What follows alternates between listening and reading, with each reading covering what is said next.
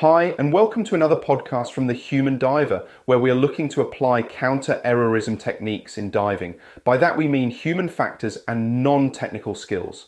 Our goal is to give you the knowledge and skills so that your dives are safer and more enjoyable. The podcast is a mixture of short podcasts based on the blogs we have and longer podcasts, which will be interviews or discussion topics. Show notes will be provided so you can dig deeper if you want. Ready to jump in?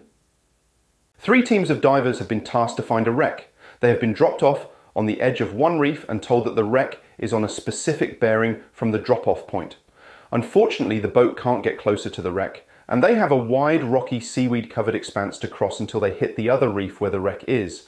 How do they do this? This problem is solved with a mixture of decision making and situation awareness. Situation awareness is based on understanding the current situation, matching it against previous experiences and patterns, and projecting these ideas into the future to make an educated guess about what might happen next. In this context, the divers cannot see where the wreck is, but they have been given a bearing to follow on their compasses and they have done their navigation training as part of earlier diver training.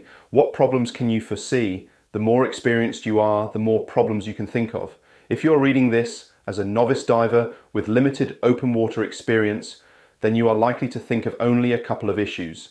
The biggest problem is the inability of the divers to maintain a constant bearing as they transit the wide expanse.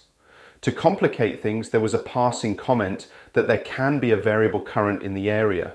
The teams are made up of two sets of two inexperienced divers and an experienced pair. The tracks they follow across the bottom are different.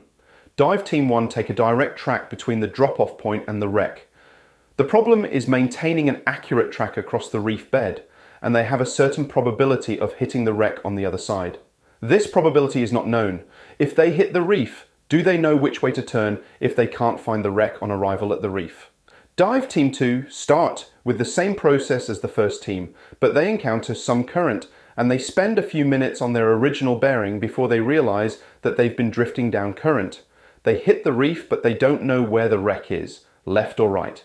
Dive Team 3, the experienced divers, know that the chances of hitting the wreck are slim if they follow a fixed bearing, plus there is a chance of being blown off their track.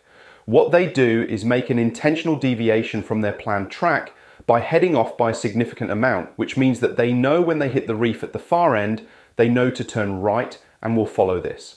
This decision might appear to be flawed because it takes a longer route and more time, but it increases the chance of finding the wreck, which is the secondary goal. Ascending safely without running out of gas is the primary goal.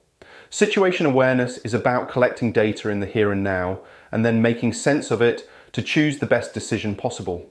You can only make sense of something if you've got something, a pattern to match against. This is why experience is so important. As we get more experienced, we collect more patterns against which we can match our sensed information, leading to a more accurate decision. A slightly different form of aiming off is having backstops. For example, you might be swimming along a wreck, looking for a break to enter and explore inside. The visibility isn't great, and so you can't see too far. However, you do know that if you get to a large gun placement, you have gone past where you can enter the wreck. The gun is easier to find than the break, so you move from large to small. This might appear to be common sense for experienced divers or those who have done hill walking or orienteering, but that is because you have a mental model which explains how to solve this sort of problem. While one team might understand how to solve this problem, a post-dive debrief can help others on the dive understand how they solved the problem. How did it make sense for them to do what they did? Summary. Human factors and non-technical skills are applicable in all aspects of diving. This short example shows how intentionally making a decision that uses more resources and so economically a flawed decision is actually a smarter way of doing something. In this case, understanding the context and the potential for error led the experienced divers to aim off. The article also shows the interdependence between technical skills, context, in this case environment, luck, current or no current, and non-technical skills. Situation awareness does not exist in isolation, it is absolutely linked to the environment and task at hand. Thanks to John Flach for the inspiration for this week's blog. His blog is a great resource for those who want to dig deeper into human factors, systems thinking, and cognitive systems engineering. There's a link to it in the show notes. Thanks for listening to this podcast. If you'd like to know more about what was discussed in this episode, head over to the Human Diver website at thehumandiver.com where you will find details about our education programs, the If Only documentary, the book Under Pressure, and the many, many blogs we have published there. If you think others should listen and learn, consider sharing the link. Thank you.